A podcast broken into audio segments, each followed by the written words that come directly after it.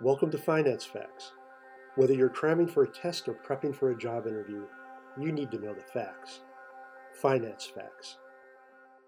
What is stagflation? Okay, now stagflation is a phrase we last heard a lot of in the 1970s, but we're just now starting to hear talk of it in the financial media. So let's discuss. The term stagflation is a combination of the words stagnation and inflation. Stagflation describes a situation when the inflation rate is high, economic growth is slow or perhaps even contracting, and the unemployment rate is high. Stagflation is a problem for policymakers as the classic decision to correct a high rate of unemployment is to lower interest rates or increase the money supply. But it's well known that lowering interest rates or increasing the money supply can increase inflation. Alternatively, actions taken to correct a high rate of inflation may actually increase the unemployment rate.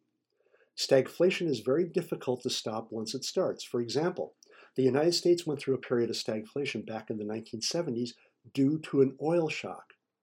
Both unemployment and inflation soared, and the problem was solved only by sharply increasing interest rates for a protracted period of time. Thanks for listening to Finance Facts. My name is Dave Coker.